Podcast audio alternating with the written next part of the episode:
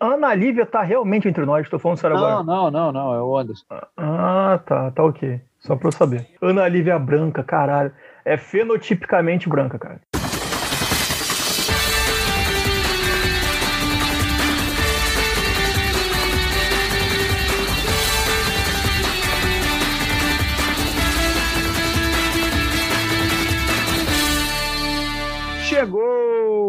Chegou! O LinhaCast na sua podosfera mais uma vez. Bom momento a você que está nos ouvindo no dia e na hora em que você estiver. Eu sou Gabriel, colunista do Flamengo pelo Linha de Fundo, e esse é o LinhaCast número 44, o podcast de torcedor para torcedor. Pessoal, é o seguinte: devido ao recorde de mortes causadas pela Covid-19 em nosso país, nós do Linha de Fundo decidimos tirar daqui e do Linha Cast o assunto futebol, ou pelo menos a forma que o mesmo vinha sendo tratado.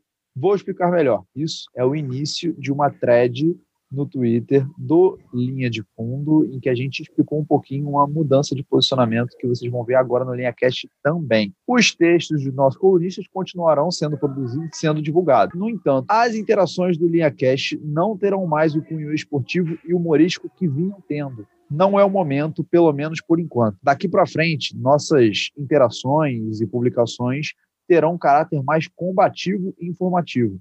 Talvez façamos um breve resumo das competições, um lance que chamou atenção, mas nada além disso. Precisamos ter sensibilidade e consciência com o que está acontecendo. É o nosso dever. No Linha Cash, não nos sentimos confortáveis em ficar comentando futebol, pelo menos não o atual que está acontecendo. Acreditamos que no momento as partidas não deveriam estar acontecendo. Ainda não sabemos exatamente o que fazer. Iremos trabalhar episódio por episódio, sem pautas quentes. Por enquanto é isso. Se cuidem mentalmente e fisicamente e cuidem de seus familiares, esperando que tudo possa voltar ao normal. Mas enquanto isso, a gente vai gravando linha cash num clima um pouco mais pesado. Eu comecei com esse é, com esse posicionamento que a gente teve no Twitter, e aí vou chamar o Anderson, colunista do esporte, para ele começar falando do porquê desse posicionamento, ele que trouxe a, a ideia a princípio e depois a gente comprou, né, desse posicionamento do linha de fundo. E aí, meu querido, como é que você está?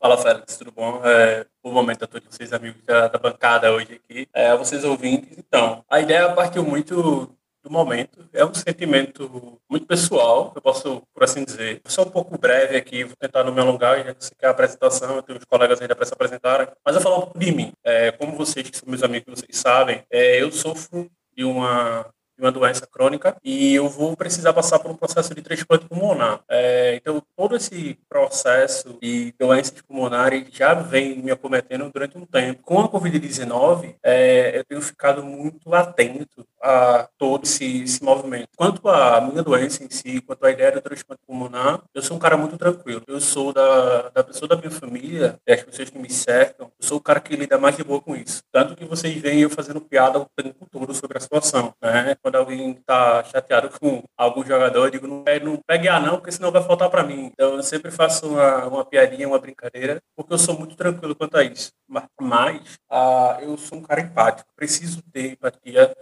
sobre o outro, sobre a dor do outro. Eu sei colegas que estão na minha situação, e querendo ou não, quando se passa pelo tipo de doença que eu tenho, é, cria esse vínculo com outras pessoas, é, com outro, até com outras pessoas com outras doenças, mas mais semelhantes a, ao que eu tenho. E aí a gente fica muito próximo, muito amigo, e eu tenho muita simpatia, muita empatia e até compaixão mesmo por essas pessoas. E ao mesmo tempo, eu também tenho compaixão e empatia pelas famílias das vítimas da Covid-19. Para mim, se agora voltando a falar sobre futebol, eu não vejo, eu não tenho alegria ao ver o meu time entrar em campo. E não por ser o meu time, porque além do meu time eu gosto de ver futebol, exatamente, sabe?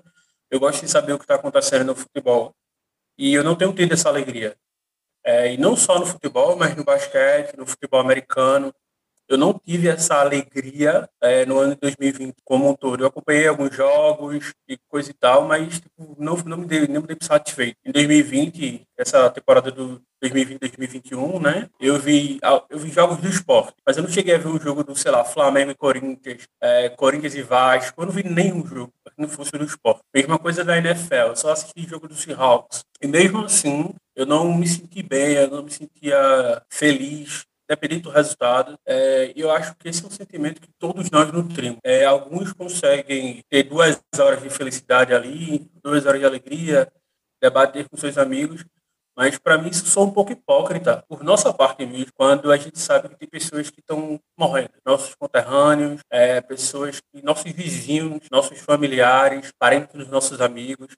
E isso é muito pesado, isso é muito triste. Quando eu falei lá no Linha de Fundo, eu, eu entendi que era injusto transmitir o meu sentimento para o grupo geral mas fiquei até bem aliviado por saber que o grupo ali dos administradores do de Fundo, todos eles, todos eles entenderam e foi muito bem recebido no grupo geral do de Fundo, na presença do, do Tiago, do Matheus, da Marjorie, do Júnior, entre outros colunistas que já passaram por aqui.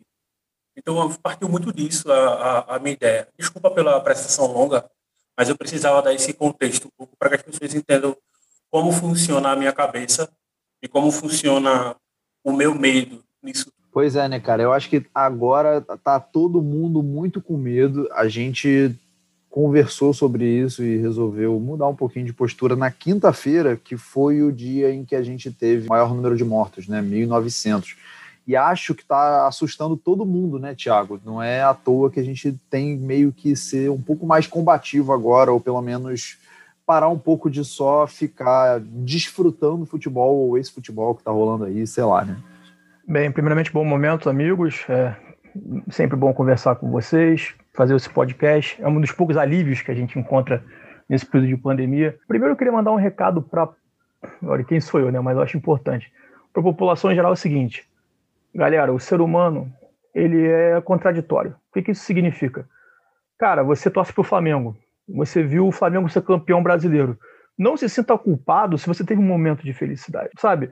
A questão é que você pode mudar de opinião, você, você tem que entender que um título, uma vitória do seu time nesse momento é uma coisa secundária, que você pode, enfim, sei lá, comemorar né, na sua casa, gritar é campeão, enfim, brincar com um amigo pelo WhatsApp e tal, mas você tem que saber que o contexto geral, você não, nunca pode perder de vista. Então não se sinta culpado se em algum momento você, nossa, estou vendo o jogo, eu sou uma pessoa horrível. Não, cara, tá todo mundo no mesmo barco. Eu estou em casa, eu quase não saio, eu, eu conto no dedo as vezes em que eu saí de casa de março do ano passado até a presente data. Eu sei que tem gente que tem que sair por diversas questões, mas eu, Thiago, me sinto tranquilo comigo mesmo, porque eu sinto que eu saio quando eu absolutamente tenho que sair de casa. Então, assim, o meu recado, para não me estender muito, acho que o Anderson já falou o posicionamento do grupo, o que ele pensa, que eu acho que é um sentimento, diria que, que todos aqui comungamos.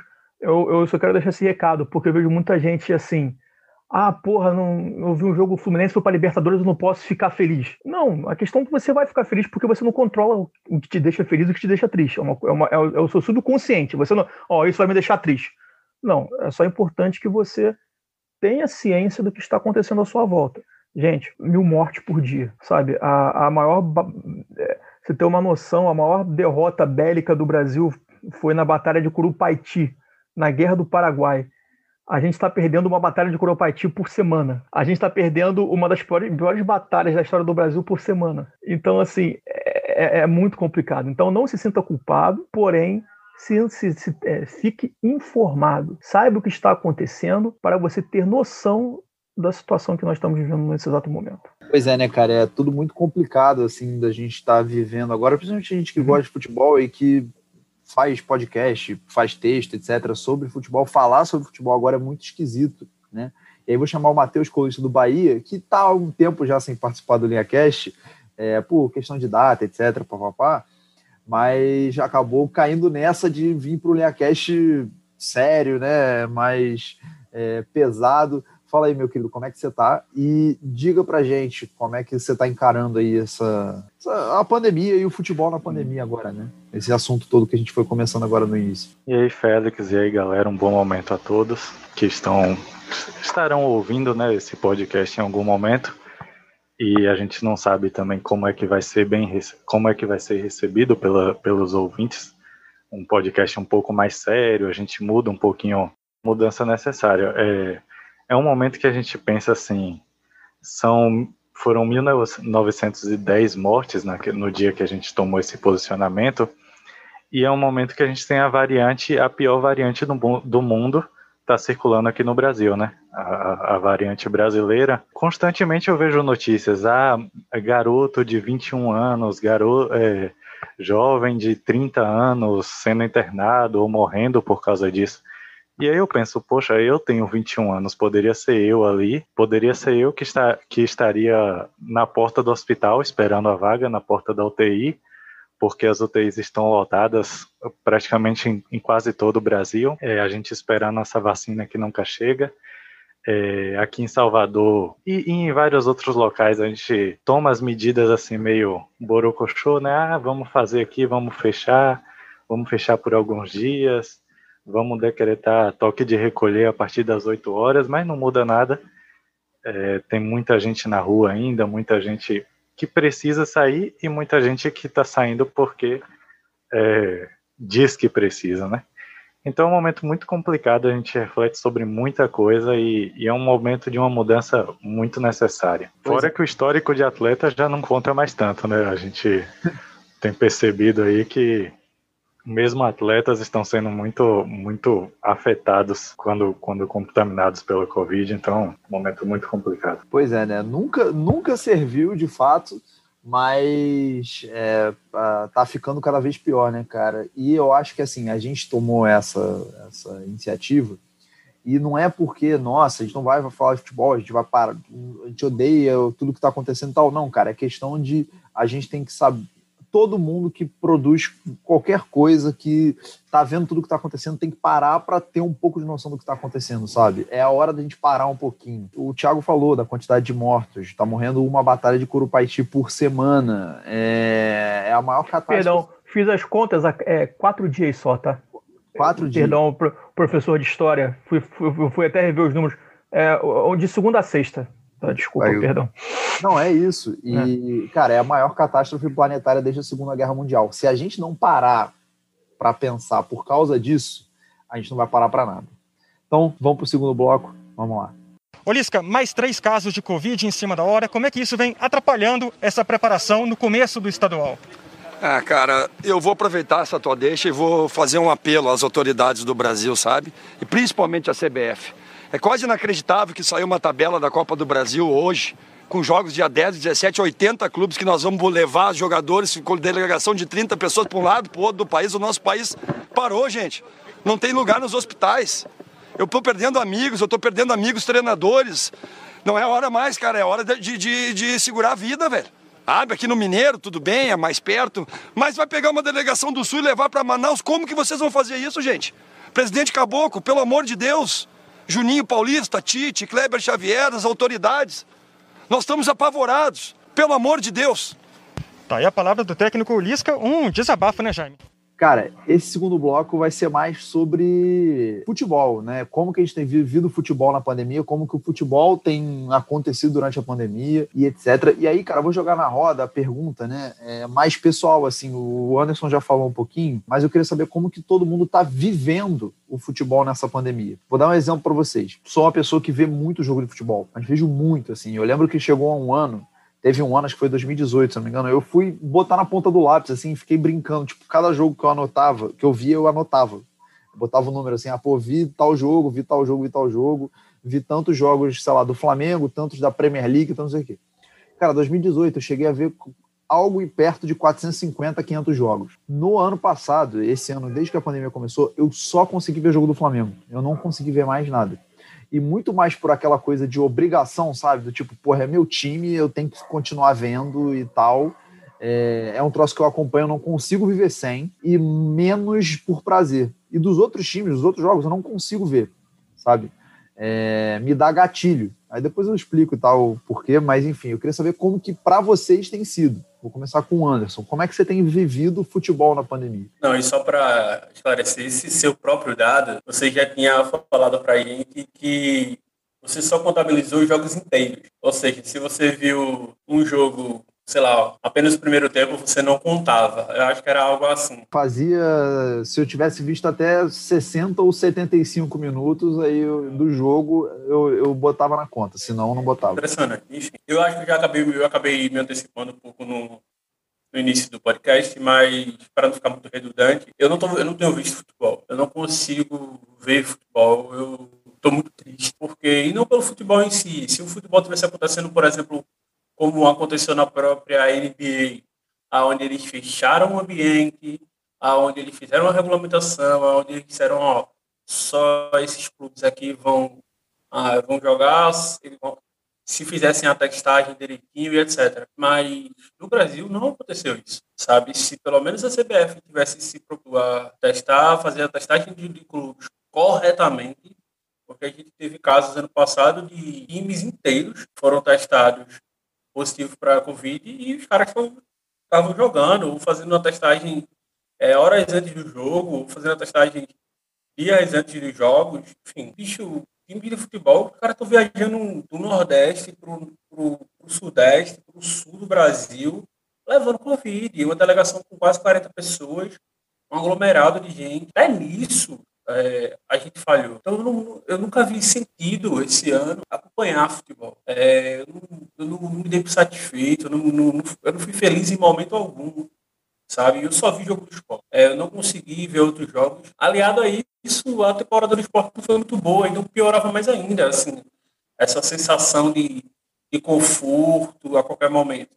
Eu acho que para você que, que, que, é Flamengo, talvez tenha dado um. Eita, acho que aqui, aqui, aqui tá bom. Mas eu, eu tenho certeza que esse título do, do Flamengo, por tudo como se deu, pelo próprio campeonato, ele não foi um título tão feliz, tão, tão, tão degustante quanto foi o título do ano passado, ou no caso do ano retrasado. Por exemplo, o Palmeiras acabou de ser, de ser campeão, para ser justo, porque foi ontem, foi campeão da Copa do Brasil e, tipo, esquecível demais, esquecível, sabe? Um título completamente esquecível e abandonado. E por culpa da, da, da Covid. Então, o sentimento, o sentimento é esse, sabe? Você não consegue dar, dar um sorriso, uma alegria. E é aquela coisa que o Thiago falou, ele falou muito bem. Não é que você vai ficar triste se você conseguir dar um sorriso se você conseguir ficar feliz, não. Mas é porque eu, no meu caso, não conseguia mesmo. Era uma situação muito difícil, assim, uma situação muito pesarosa. E se você ficou feliz, é, tudo bem. Mas o importante é que você tenha consciência de que hoje é, a situação é outra, a situação é preocupante, sabe? Os estaduais começando agora não vejo sentido em ter campeonato estadual. Aí o esporte está jogando campeonato estadual, joga Copa do Brasil, está jogando Copa do Nordeste, não faz sentido. Para tudo, para as coisas. Dá um, dá uma melhorada na situação nas pessoas, porque se as pessoas morrerem, não faz sentido ter futebol, entendeu? Pois é, vamos guardar essa um pouquinho mais para frente, mas só vou falar rapidinho sobre o que você falou, do Flamengo e tal. Cara, vou te falar que esse provavelmente é o título grande do Flamengo mais inútil que a gente vai ter, assim, na vida. Vai ser o menos uh, memorável, assim. Eu, pessoalmente, eu passei quase o campeonato inteiro puto, porque o Flamengo estava jogando mal uma parte do campeonato, mas, assim, por várias vezes eu comentei com grupos de amigos, assim, no WhatsApp, do tipo, cara, eu não quero que o Flamengo seja, assim, era, não era não quero que o Flamengo seja campeão, mas era assim, pô, vai ser um, uma merda. Sabe, imagina o Flamengo campeão sem ninguém no Maracanã. Um campeão da Libertadores sem ninguém no Maracanã. Eu não consigo imaginar isso. Para mim, eu não consigo, não consegui ver futebol. Eu, eu fui ver, sei lá, um jogo do Campeonato Inglês depois de muitos meses, porque parecia que o futebol para mim era o retrato de tudo, sabe? cara, cada vez que eu via um jogo de futebol, eu lembrava da diferença que tá rolando no mundo todo. Não que eu não, tipo, não esteja vendo, não saia na rua e veja, sabe? Eu tenho que trabalhar na rua, então eu tenho que sair de casa para trabalhar, eu vejo todo mundo de máscara e tal. É, mas, cara, futebol para mim é aquele vazio, sabe? É um vazio de vida. Eu olhava pro Maracanã e falava assim, cara, já morreu isso tudo aqui, já morreu isso tudo de gente, sabe? Então, para mim, eu não conseguia. Mas eu sei que teve muita gente que viveu uma parada diferente, né? Como se o futebol fosse uma válvula de escape e tal. É, aí eu queria perguntar agora, passar a palavra para o Thiago, para saber como é que ele tem vivido o futebol na pandemia. Ele eu sei que viu bem mais jogos, que eu e o Anderson, por exemplo, mas, enfim, como é que tem sido para você, cara? É, galera, é, é, complicado, né? Porque, como eu falei na minha primeira, na minha primeira fala, obviamente falei na primeira fala, é, é são sentimentos mistos, né? É complicado. Gente, tem, a gente tem momentos de euforia, seu time faz um gol, você vai ficar, nossa, meu time fez um gol, que merda. Não, é, é, é uma loucura, porque assim, não existe um manual, você não nasce, na, na, na sua escola você não, não teve matéria como lidar com pandemia, sabe? Não existe um, um manual de instruções, não existe um, um, protocolo, sabe? Então, assim, é muito louco, é muito louco. Assim, é, é muito louco essa questão de, de jogo de futebol, porque para mim, ver jogo de futebol só faz sentido com meu pai. Assim, eu adoro ver jogo de futebol com meu pai, eu adoro. Claro que tipo vejo sem ele, mas para mim tem um prazer diferente ver jogo com meu pai. E assim, cara, meu pai, grupo de risco, ele é idoso, enfim, ele não pode sair, ele tá, tipo, ele tá assim, ele, ele no máximo dá uma volta de carro no quarteirão para falar que ele não sai. E, cara, meu pai, ele fica vendo TV o dia todo, ele varre a casa 200 vezes durante o dia para poder passar o tempo. Então, o, o jogo do Fluminense é um dos poucos momentos que ele tem de realmente, tipo, felicidade, cara. E, e ele me chama para ver com ele. Então, para mim, ver jogo do Fluminense não é uma vitória, ou derrota ou empate. É o momento que eu tenho de ficar com meu pai e meu pai passar o tempo dele com qualidade. Porque a gente esquece que até quem pode ficar em casa, cara, chega um momento em que você não aguenta mais. É a rotina, todo dia é a mesma coisa. Hum, meu pai ele é servidor público, ele está conseguindo fazer as coisas de casa. É, enfim, a Prefeitura do Rio, da Prefeitura do Rio, suspendeu o ponto para as pessoas do, do, grupo de risco. E para ele tá assim, é claro que para quem tem que pegar condução e tudo é muito pior, mas para ele está sendo muito difícil. Não, ver jogo do Fluminense com ele é uma forma que eu tenho de melhorar a qualidade de vida dele nesse período. Sabe, por mais que às vezes tem, tem alguns jogos que eu fui ver do Fluminense que eu fui ver, tipo, ai, gente, tá, tem jogo hoje. Mas assim, é, é, é, uma, é uma coisa muito pessoal, uma conexão que eu tenho com meu pai. Eu, eu, eu, na, eu, na pandemia, eu fiz uma. Eu tive uma questão que é, é meio hipocrisia da minha parte, por falar um pouco, para não falar que eu sou perfeito. Que eu boto muito no rádio o jogo, porque no rádio me dá uma sensação de que eu não tô acompanhando, sabe? eu deixo muito, tô mexendo no computador, fazendo, digitando algum texto, fazendo alguma planilha, alguma coisa, e no fundo só escuto, ah, gol! Aí eu paro tudo, escuto de quem é o gol, vejo, deixo o radinho de lado e continuo. é muita loucura, mas é, às vezes você simplesmente só tem curiosidade de saber quanto está o jogo, você não tem prazer de, de acompanhar, nossa, quanto tá.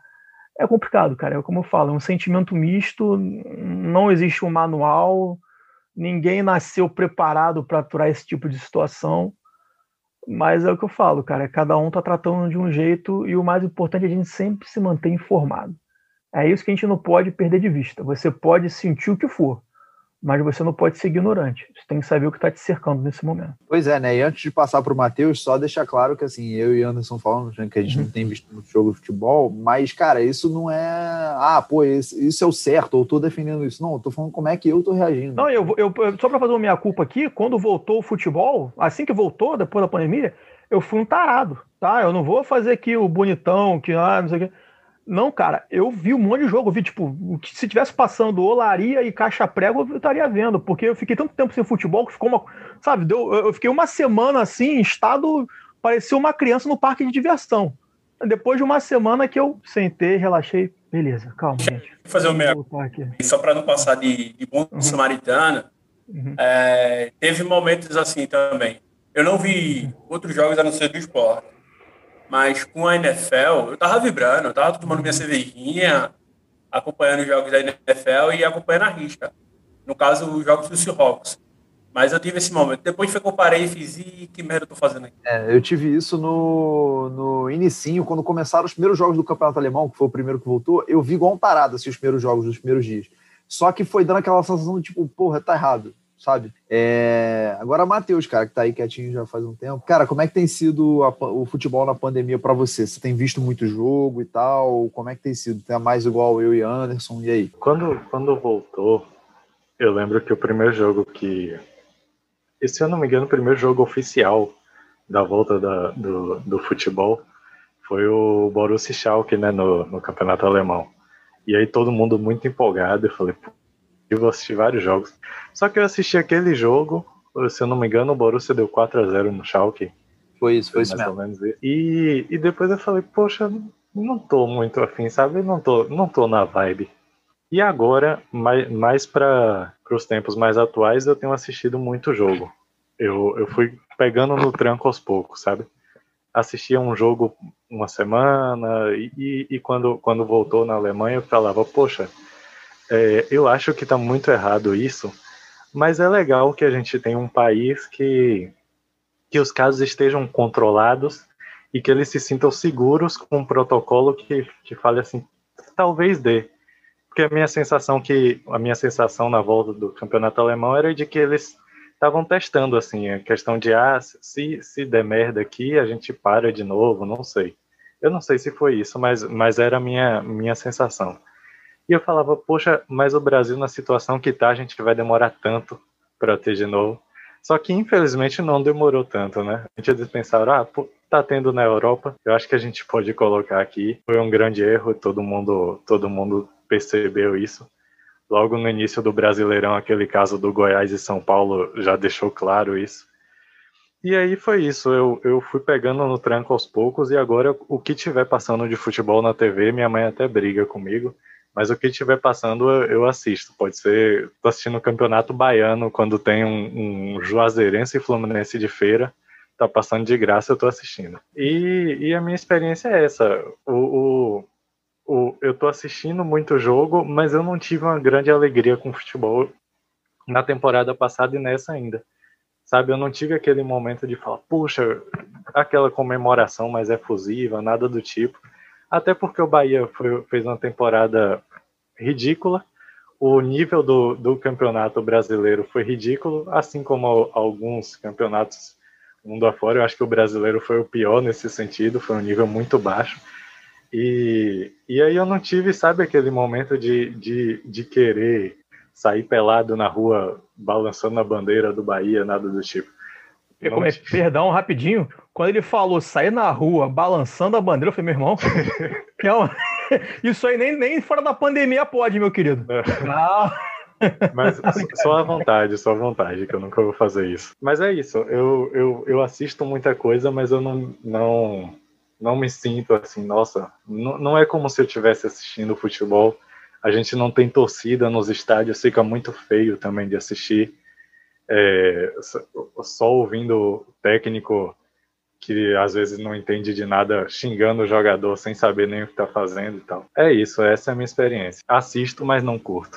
É, é isso, né, cara? É, é, tudo muito confuso e isso de não ter torcida, para mim, pelo menos, é muito ruim, cara, porque parece que não tem sentido, sabe? Parece que não, faz sentido estar aqueles caras ali jogando. É... E quando teve, só um adendo, Fala. quando teve aquela, aquele tanto de gente na, na final da Libertadores, ali eu fiquei pior. É como eu falei, poxa, era melhor que não tivesse ninguém aí. Era melhor que não tivesse torcida do que botar esse tanto de gente aí e ainda aglomerada num setor só, né, do Maracanã, não, não fizeram nem questão de distribuir, enfim. É, pois é, e aí Dona Ferge agora tá cogitando me voltar com o público na Sim. porra do estadual. Puta que pariu. Cara, o Rio de Janeiro é. é, é tu jura que a Ferge tá. O que, que foi? A Ferge tá cogitando, tu jura? Cara, tu não viu isso não? Semana passada rolou um. Foi, foi de sexta para sábado isso, não foi, Thiago? É, foi, foi. A Ferge tá, rolou um boato muito forte, assim, boato assim, jornalistas foram tirando informação e tal, uhum. de que tinha um plano para voltar com o público nos estaduais no Fla-Flu da semana que vem já, no Fla-Flu da semana que vem, é, com público de convidados. Ia ser tá. só convidados. Iam ser, iam ser cerca de 100, 100 pessoas no Maracanã. É, é, só assim, que, é. é, só que o é, plano é, era todos... ir aumentando, era ir aumentando. É, assim, o que acontece? Pelo, pelo que eu entendi da reportagem, primeiro vamos falar o seguinte: é, não tem santo, tá? Eu vi muita pessoa do torcida do Fluminense falando, ah, o Flamengo quer botar. Não, o assunto foi discutido entre todos. Tá? Então é o seguinte: mesma coisa que perguntar pra você, Anderson, você quer matar a tua mãe? Você vai falar, não. Não, você não vai, tipo, não, vamos conversar sobre. Não, não existe. Mesma coisa, quer botar público no estádio? Não, a resposta tem que ser não. Que exemplo estranho. Perdão, assim não, eu peguei, eu peguei, eu peguei o exemplo mais esdrúxulo que possa existir, entendeu? Essas coisas que você, que você nem debate sobre. Então, todos os clubes, Flamengo, Fluminense, Botafogo, Flamengo, vou pegar só os, os quatro chamados grandes, né? Conversaram sobre isso. Isso foi debatido. Só que depois que a reportagem vazou, alguém de dentro vazou e foi noticiado, Flamengo, é, Fluminense, Botafogo e Vasco mandaram notas oficiais que não, jamais, isso é um absurdo. O Flamengo não se manifestou, a FERJ também não se manifestou, só que não tem santo, porque o assunto foi discutido lá dentro. Todo mundo discutiu e não há discussão sobre isso. Não tem que haver discussão. Não há espaço para discussão sobre isso. Não tem como, gente. Só, porra, é, sabe?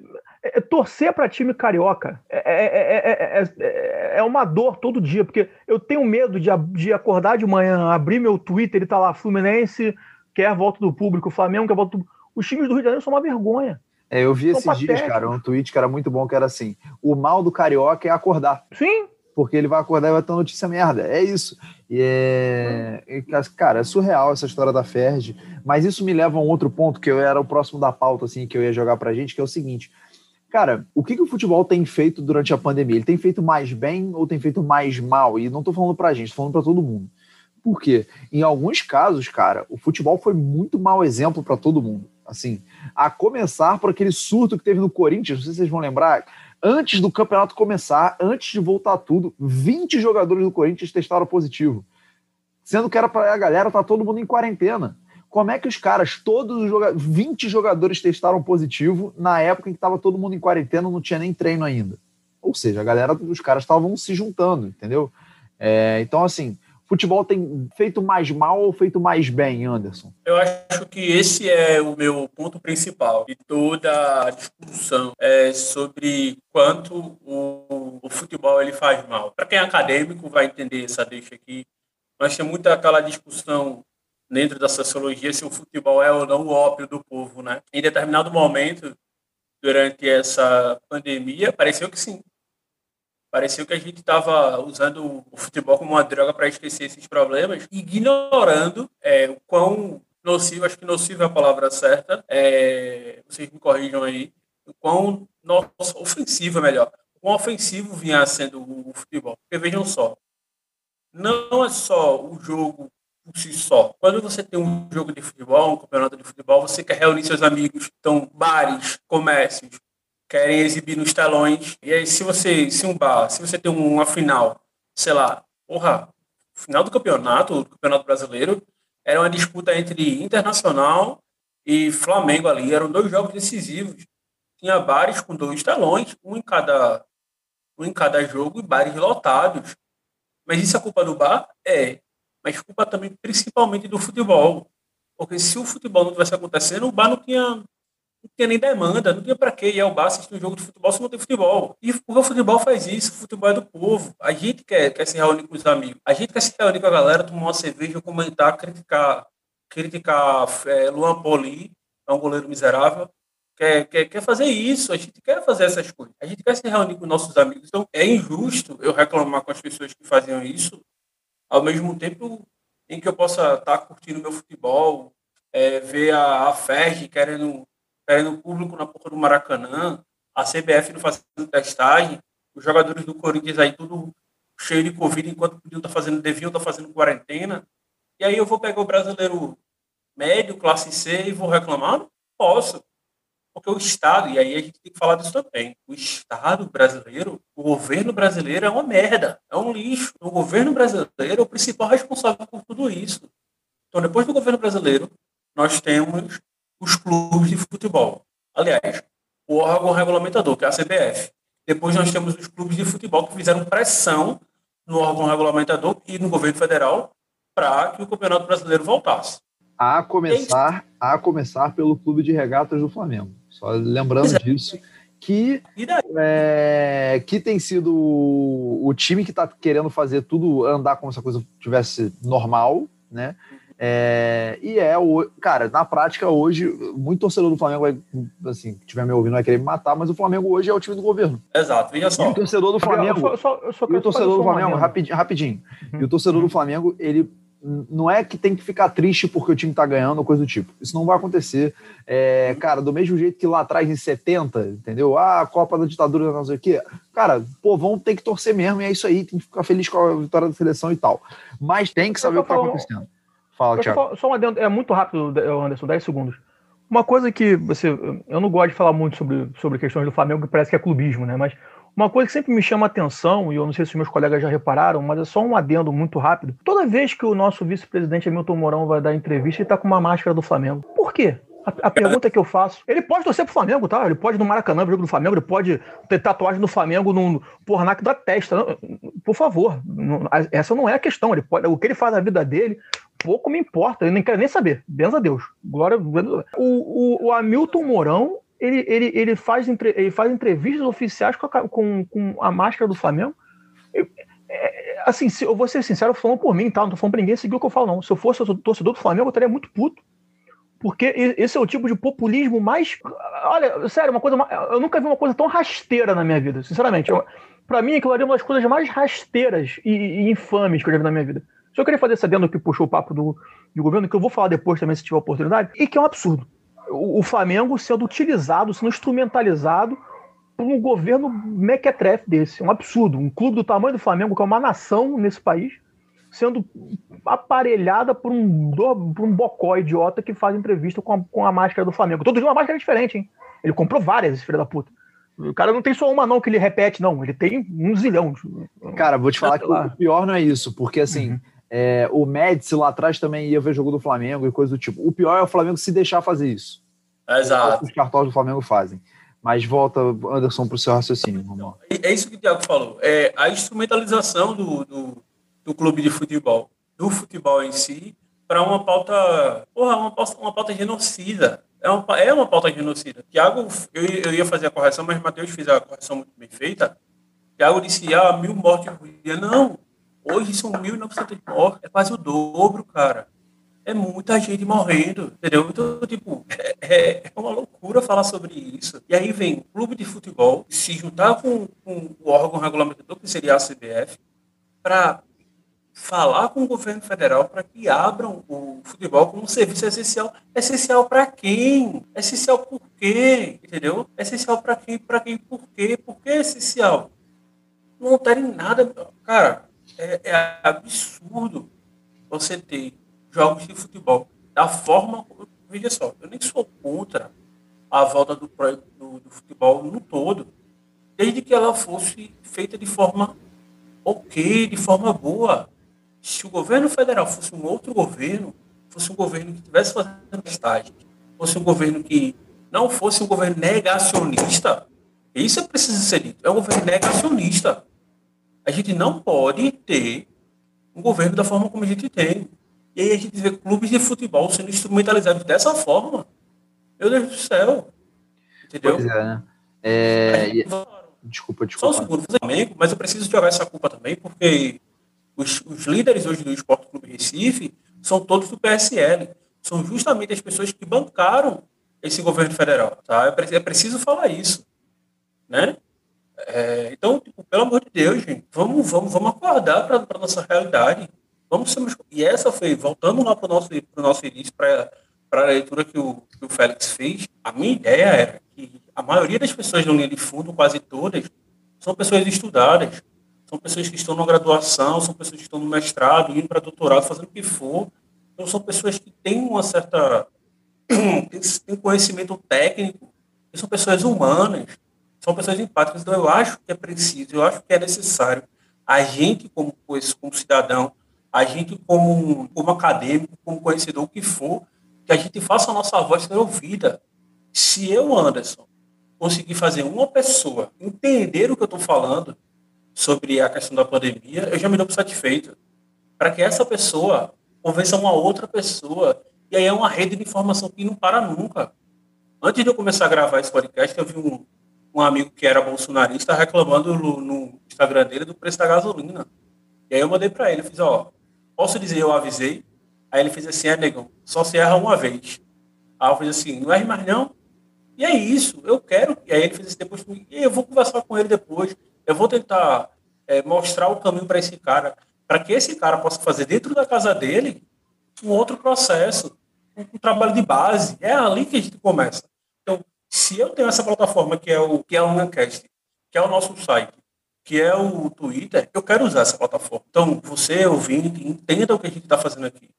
A gente está usando todo o nosso conhecimento, toda a nossa empatia, a nossa compaixão pelo povo brasileiro, para que a gente e nosso amor pelo futebol.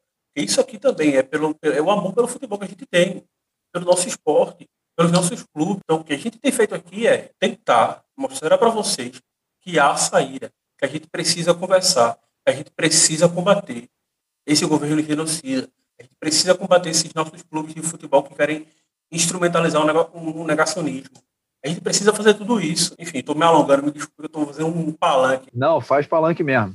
É... E, cara, eu acho engraçado que a gente, os clubes de futebol, eles querem agir como se tudo tivesse normal, como se nada tivesse acontecendo, né? E, cara, a, a Covid afeta o futebol também. Assim, e aí vou chamar o Matheus porque é a questão do nível técnico, que ele falou, né? É, mas até os próprios jogadores. Não, não, dá um pouco essa impressão de que os times que tiveram. É, é, é, os jogadores parecem sem preparo físico, os times que tiveram surtos, os jogadores parecem que estão correndo menos, sei lá. Não dá um pouco essa impressão, Matheus? Dá, dá essa impressão e eu penso assim.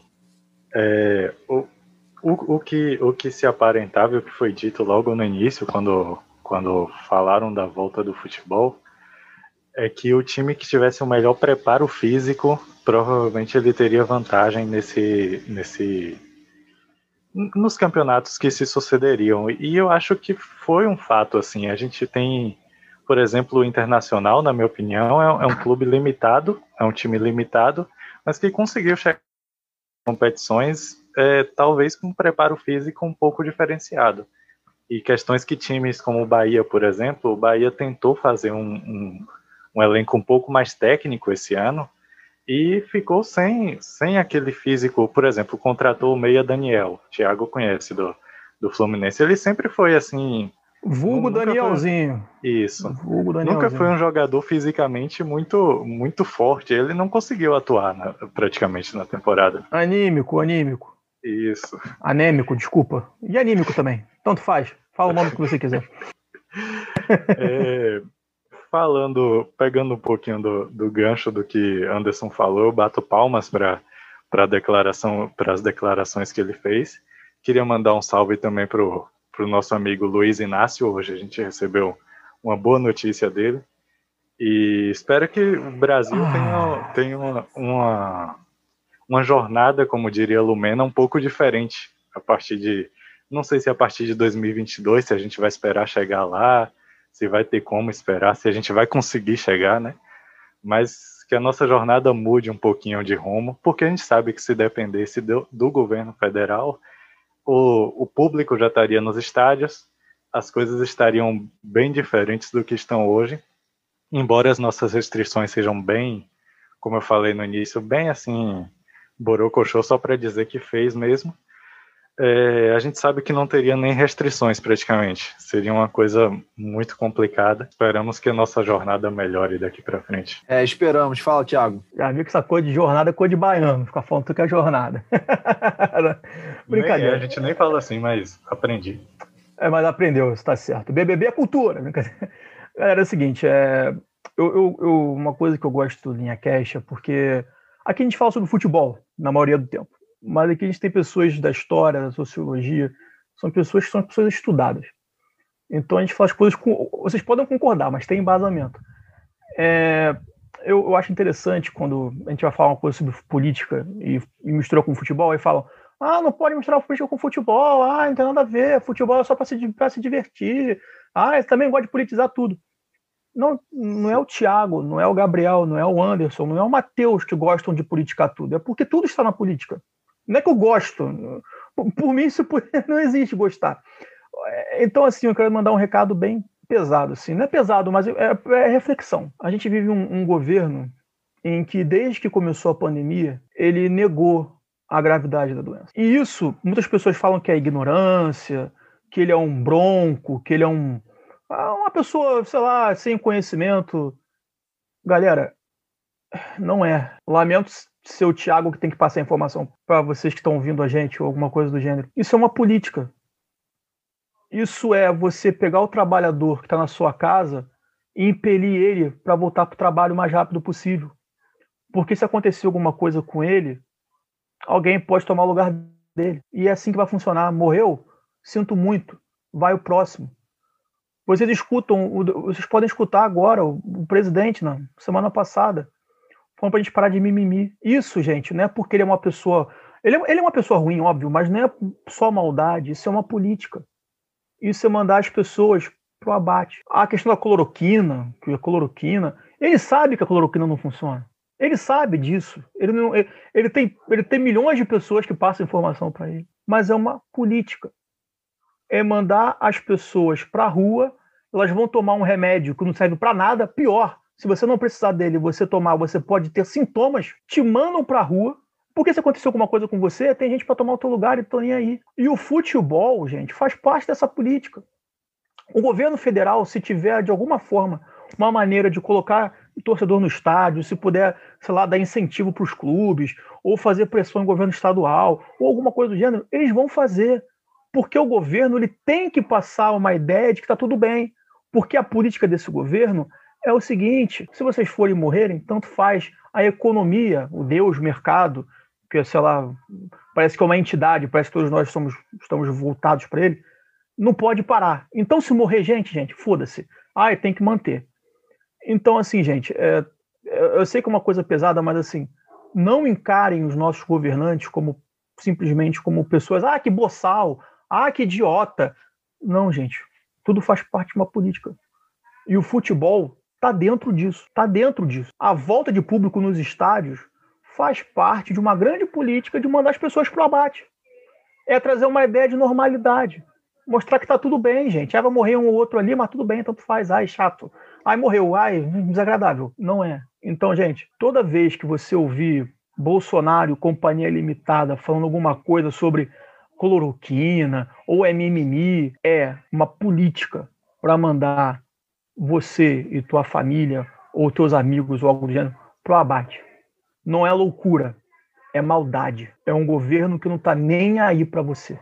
E eles sabem disso. É a maldade pela maldade para salvar o mercado, eu acho, de uma forma boçal, idiota que nem é assim que salva o mercado, mas enfim, eles acham que isso funciona. Ok? Só peço aqui uma reflexão, tá? É, só um adendo a isso, parafraseando o que a Solange Vieira, que era assessora de Paulo Guedes na época, eu não sei se ela ainda é, tinha 25 mil mortes em decorrência da pandemia ainda, tempo bem, bem longínquo, né? bem, bem lá atrás, que ela falou que era bom que as mortes se concentrassem entre os idosos porque melhoraria o desempenho econômico, reduzindo o déficit previdenciário do Brasil, né? Então, só aí você já tem uma, uma noção do que é essa política genocida, como, como o Thiago explicou aí. E, e, um governo que, nunca vou esquecer disso, tá, gente? Nunca esqueçam. Que quando teve o primeiro caso de Covid no Brasil, falou o seguinte: ah, aqui no Brasil não vai passar de 800 mortes. É o que mata Sim. uma gripe no Brasil. Ou seja, o Bolsonaro toma duas vezes por dia a merda que ele falou. Mais de duas vezes por dia, né, gente? Porque vamos só para terminar minha faixa falando muito. O número de mortes que é anunciado, galera, é muito menor do que acontece, tá? O Brasil é um país de 200 milhões de habitantes, uma extensão territorial absurda. Se você lê que está morrendo 2 mil pessoas por dia, você pode ter certeza, certeza, que o número é muito maior. A gente só vai ter ciência dos números daqui a uns 5, 6 anos, quando historiadores como eu, como Gabriel e outros pegarem os números e fizerem comparações com os anos anteriores. E a gente, assim, vai ter uma noção do que aconteceu, do que está acontecendo hoje aqui com o Brasil, ok? Então, gente, não é loucura, é uma forma de fazer política. Pois é, né, cara? E com essa questão de futebol, assim, não é a gente que mistura futebol com política, são os políticos que misturam futebol com política. É... E, cara, assim, a gente já desviou muito do assunto do futebol, mas foda-se, porque a ideia era pauta livre mesmo. Então, como a gente já está quase chegando em uma hora aqui de gravação, vou, falar, vou chamar o Anderson para ele fechar esse blocão que a gente está tendo, para ele resumir essas ideias todas. Então, vai, meu querido. Desculpa, eu, eu tinha, tava lendo aqui umas notícias do nosso queridíssimo Lula. Um pouco de sorriso nessa porra, né? Pelo amor de Deus. A gente está é. gravando na segunda-feira, e aí foi até engraçado, porque a gente já sabia que esse podcast é um podcast meio bad, mas veio a notícia de que o Lula tinha sido solto, né? Então já bateu aquela esperança, mas enfim. É, vai, Anderson, então fecha pra gente aí. Ele agora tá elegível, não só aí. Está de volta. Enfim. Não, cara, eu acho que os companheiros aí, Cristina Ribeiro, que é o Thiago, e o, e o Matheus. É, eu falei Cristina Ribeiro, porque é o nome que dá ali, Thiago. Eu não desculpe, eu nem sei quem é Cristina Ribeiro. A senhora é minha mãe. Eu vi o, o Ribeiro, eu fiz esse nome dele, Thiago Ribeiro, né? Aí eu, eita, deve ter falado merda. Enfim, é, Tiago e o Matheus. Corta isso aí, tá, editor? Enfim, eu. Não eu... corta não, não corta não, deixa rolar. Ah, os meus amigos aí, Matheus e Tiago, já falaram muito bem, falaram muito bem. Eu acho que a gente acabou politizando um pouco o podcast, mas como o Tiago mesmo falou, tudo é política. A política está tá no cerne de todas as questões da, da sociedade brasileira. é, no mundo, na verdade. É, então, não tinha como o podcast não partir para esse caminho. Eu fico, na verdade, muito feliz, me sinto muito abraçado, porque eu sei que eu tenho companheiros como vocês, que são pessoas justas, são pessoas boas, apesar, apesar do Félix torcer para o Flamengo, mas eu sei que todos vocês são pessoas boas. Ah, mas ele é gato, ele é gato, ele pode. São pessoas de bom coração. É, e aí eu, isso, isso me traz uma certa esperança, não só para o meu meio, mas uma esperança para o futuro, sabe?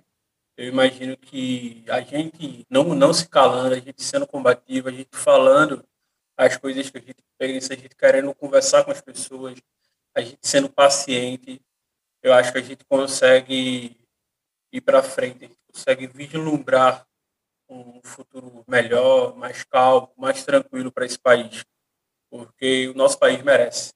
A gente tem uma história muito bonita, uma história muito rica, e claro que a gente tem diversos problemas, não vou nem falar de questão racial, de escravocrata, nem nada do tipo, mas a gente tem muita coisa boa para oferecer também. E infelizmente hoje a gente é o paria do mundo, né? Somos uma nação que o mundo hoje em dia está odiando. E eu espero que a gente possa voltar pelo menos a um status de, de uma nação querida, é, um governante onde a gente possa fazer uma oposição coerente, uma, uma oposição pelo bem, ao invés de ser uma oposição pela verdade. É, eu espero que o futebol ele volte a dar alegrias por simples, pelo simples fato de existir, pelo simples fato de acontecer um futebol na quarta, no sábado, no domingo, e até mesmo na segunda-feira de manhã. Eu espero que a gente possa ter essa alegria e que os, os episódios do Linha de Fundo, é, mais na frente, eles voltem a ser o que era antes, né? que a tenha conversas descontraídas, etc. E aí fica até, inclusive, o aviso, acho que eu vou roubar essa fala de Félix, que os próximos podcasts, eles também ainda estão em dúvida como, como vai ser, mas eu acho que é necessário, principalmente. Eu peço que vocês entendam a gente né? É, era necessário a gente conversar sobre esse momento, era necessário a gente debater essa situação, expressar um pouco da opinião de cada um, de cada um dos, nossos colunistas, das visões de cada um. E eu acho que é isso, acho que fica, fica aí essa mensagem e se você puder, transmita essa mensagem para outras pessoas Cuidem dos seus, cuidem dos seus avós, dos seus pais, cuidem de vocês. Muito obrigado. Pois é, a gente já. A gente, acho que a gente gastou o suficiente de brincadeira e de humor no último podcast, né? É, que a gente falou de BBB, mas enfim, agora é hora da gente falar mais sério, porque realmente a situação exige. E aí, cara, vamos para o último bloco então para a gente dar o recado final e encerrar o Olhinha Cast de hoje. Vamos lá. The left, the right, in the middle, from behind, the left, the right, in the middle, from behind. Hey, the forest time, hey, the forest time. Please send, but the second time I go through the match. The forest time, hey, the forest time. Please send, but the second time I go through the match. Joel falou inglês com bastante sotaque. Bom, tudo bem. Everyone dance, opportunity for score. Recado final dos nossos colunistas, vou chamar todo mundo para dar o recado final, para se despedir. Vou começar primeiro pelo Matheus, meu querido, colunista do Bahia, seu recado final nesse podcast mais travadão, mais sisudo de hoje, mas enfim, necessário. Cara, um podcast diferente para um momento diferente, né? Um podcast necessário também. Provavelmente é o pior que a gente já viveu em nossas vidas, em nossas curtas vidas nesse país. É, parece que juntou tudo de ruim que poderia acontecer e jogaram em cima do Brasil agora. A gente tem um governo muito ruim, tem uma doença é, matando muita gente e, e, não, não tem como ser diferente, né? O nosso, nosso, nosso alinhamento do podcast não, não tem mais como a gente continuar é, nesse, num, num tom mais, mais leve em um momento tão pesado. Então, o recado final, nem, nem preparei nada, é só dizer que a esperança de dias melhores existir, porque senão a gente não vive, né? Apenas isso, obrigado a todos pelo convite, por participar, e é isso. Valeu, meu querido, é isso aí. A gente tem que ter sempre o horizonte aí na frente, porque senão a gente não consegue andar. Mas tá muito difícil, tá muito difícil. Tiago, meu querido gosto do Fluminense, seu recado final. Bem, amigos, é prazer sempre conversar com vocês, pessoas inteligentes. É, o que eu falo é o seguinte, gente: é, não importa em quem você vota, não importa o que você faça, é, não importa o que você sente vendo uma partida de futebol nesse momento. O que eu peço é: fique informado. É, é o meu recado. Leia, procure saber o que está acontecendo. Por que tanta gente está morrendo? Será que isso é normal? É isso. Não estou falando para você votar em ninguém, falar em ninguém. Obviamente que o que está aí não, não pode continuar. E isso eu falo com muita tranquilidade. Agora, fique informado. Procure saber. Crie suas próprias conclusões sobre as coisas, mas sempre baseado em informações, em lugares de confiança. Tá bom? Então eu espero que dias melhores venham e virão, sempre virão dias melhores, podem ter certeza disso. Tá? É, nós, um país que já passou pela ditadura militar, um país que já passou pelo governo de Vargas, por diversas questões, e a gente sempre teve aqui para lutar. Estamos aqui, sempre dando informação para vocês, tá bom? Então, fique de olho no calendário de vacinação da sua cidade, tá? Seu avô, seus amigos, você que está ouvindo a gente, se tiver no grupo de vacinação, por favor, fique atento e olha, o que eu digo, informação, aqui em Duque de Caxias, no Rio de Janeiro, teve um prefeito que lançou uma campanha de vacinação. Ah, quem tiver mais que 60 anos de idade pode aparecer que vai ser vacinado. Começou 8 da manhã, 8 e meia da manhã, a gente acabou a vacina, ninguém tomou mais vacina, ficou todo mundo na rua. Então, fico de olho no calendário de vacinação, porém, veja se é uma coisa crível, se existe um intervalo de idade em que você consiga ser contemplado. Não é tipo 60 para cima. Ninguém está para 60 para cima, gente. Veja um intervalo menor para você ser vacinado porque eu sempre faço aquela brincadeira, né? Para todo mundo depois ir para rua, poder ver jogo de futebol, beijar na boca, ir para balada. Aí depois que todo mundo tiver vacinado, a gente vê o que a gente faz lá com as pessoas. Lula, eu, você, Lula 2022, na rua, se beijando. Olha que beleza, cara. Eu, eu não consigo nem imaginar. É tanta felicidade no momento de dor que eu não consigo nem imaginar. Então só pensa nisso. Eu, você, Lula eleito, se beijando na boca. Beijo triplo com Lula. Olha só que beleza. Opa. Todo mundo vacinado. Olha, com a carteirinha de vacinação na mão. Olha que delícia. Pô, só de imaginar eu. Aqui, dá até nervoso. Parece até que eu tô com o Hudson do meu lado. Ai, dá até um tico-tico aqui. Ai, valeu, meu querido. É, Anderson, você tem um minuto e meio para para dar o seu recado final. Não, é isso. É, fiquem em casa. Muito obrigado pelo convite de novo. Desculpem o peso. Fiquem em casa. Vacinem seus idosos. É, se vacine, vacinem seus pais, cuide da sua família, não saiam, dias melhores vão vir, com certeza. O bom velhinho vai antecipar o Natal, né? E vai trazer grandes novidades para a gente. Fiquem em casa, continuem na luta, doem órgãos e é isso. Até mais, até breve, um beijo grande. Falar em bom velhinho, eu lembro que uma vez é, eu estava numa questão de, de colégio e tal, e tinha uma, uma, uma, Como é que fala? Uma musiquinha do Vargas que falava assim: bota o retrato velho de novo. E a pergunta era: quem é essa pessoa? O aluno respondeu: Papai Noel. Né? Só que no caso aí, o bom velhinho. Só que no caso eu vou falar o contrário, porque o bom velhinho do Anderson é Luiz Inácio. gente, vamos lá. É, cara, agradecer todo mundo pelo LiaCast de hoje. Foi mais sério, mas é isso aí, o momento exige. Lembrar que esse podcast é uma produção de todo o time do Linha de Fundo, mas alguns merecem um crédito especial. O roteiro do LeaCast é sempre feito pelo Caio Ramos, pelo Pedro Ramos e pelo Júnior Kamenashi. A edição é feita por mim mesmo. No mais, siga o Linha de Fundo nas redes sociais, no arroba Linha de Fundo no Instagram, no arroba LF site no Twitter, no www.linhadefundo.com estão os nossos textos para você ir lá e curtir. Aperta seguir no seu agregador de podcast para você sempre saber quando tem um podcast novo, um LinhaCast novo. E Vou deixar o recado final o seguinte: o Brasil hoje é o pior lugar do mundo para se viver.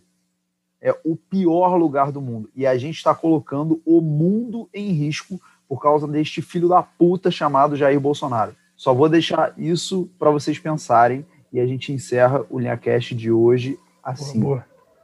Valeu, galera. Boa. Aquele abraço. Valeu. Tchau. Valeu, tchau, tchau.